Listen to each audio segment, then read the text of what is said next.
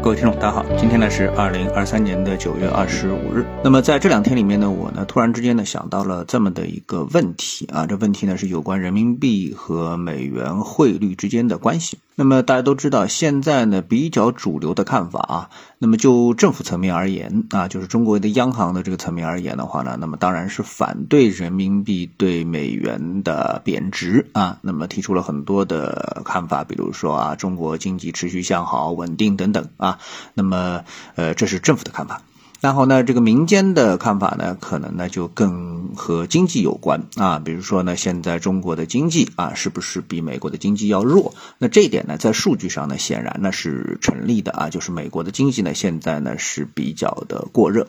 那么，如果说是从经济的热度来看的话呢，那人民币对美元的贬值啊，呈趋势性贬值的这个情况呢，我觉得确确实实是会得到大家认可的。这点呢，我觉得呢毋庸置疑。但是呢，决定啊这个汇率的因素呢是多方面的啊。那么，因为呢这个美国目前呢是处于一个经济热度高的情况下面。那么另外一个很重要的一点呢就是通胀。那美国呢同样目前处于一个啊通胀非常高的一个水平，通胀的水平差不多在百分之六的这么的一个水平啊。这一点呢要远远高于中国的这个通胀的水平啊。那么如果说我们单独的啊把这个通胀的这个因素放在中国的国内来考虑的话，那我。我觉得大家其实是能够得出一个比较简单的结论的，比如说，如果说中国的通胀水平比较高。那么大家就知道啊，这叫钱不值钱了。那么这样来算的话呢，因为钱不值钱嘛，对吧？那么也就是物价是上涨啊。那么这点呢，大家都可以直接的啊，非常清楚的感受到。所以呢，这个通胀这个问题啊，这个参数如果是放在一国之内，大家是很容易理解的啊。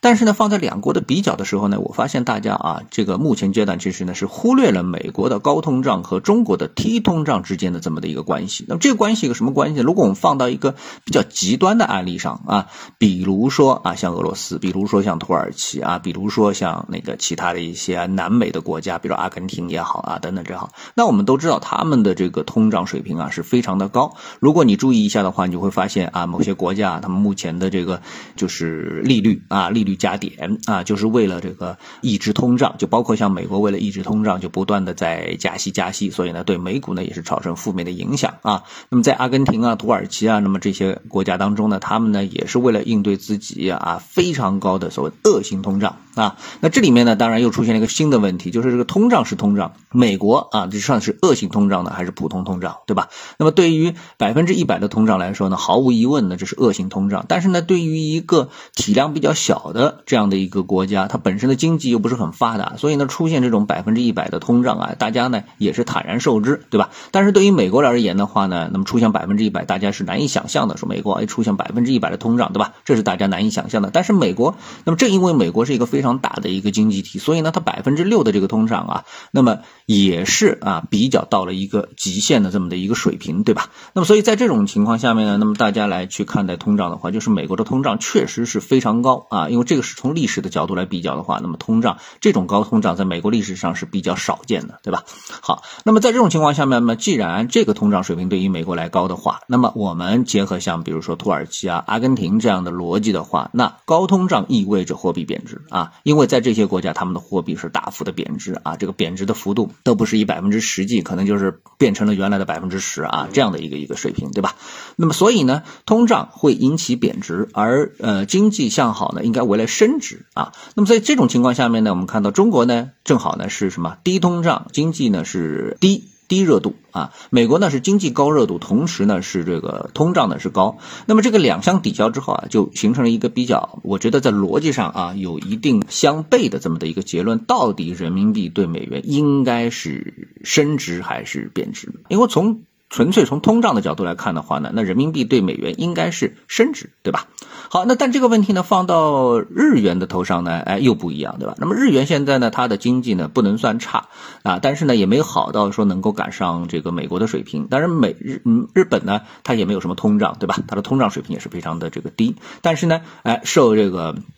美国啊不断加息的这么的一个影响，所以日元呢，在过去我们知道从一百贬到了一百五十，对吧？这个贬值的幅度是相当的这个巨大啊。但是呢，我们也没看出日本经济啊有什么特别大的毛病啊，比如说日本经济变成了阿根廷经济啊，还是土耳其经济啊，所以导致它的汇率的大幅的一个下跌。所以呢，从这点上来说的话呢，那么大家更多的关注的这个点啊，就是在。呃，利率水平上面，由于美国持续的加息，而日元它不加息，所以呢，美元呢对日元呢就是处于这么一个上涨的一个状态。所以现在呢，唯一能够解释的啊，就是说，如果结合日本的角度来说，解释美元为什么对人民币啊升值，那其实还是回到了一个利率的角度啊，并没有去考虑通胀和。经济增长的一个角度，那么从这个角度来看的话呢，那人民币啊，就像日元一样的，那我们肯定不会因为日元现在跌到了一百五，然后就算这个时间再持续一段时间，我们认为日元就会跌到一百八、两百，我们显然也不会这么轻率的去得出这么一个结论，对吧？那么所以在这样一个背景下，那。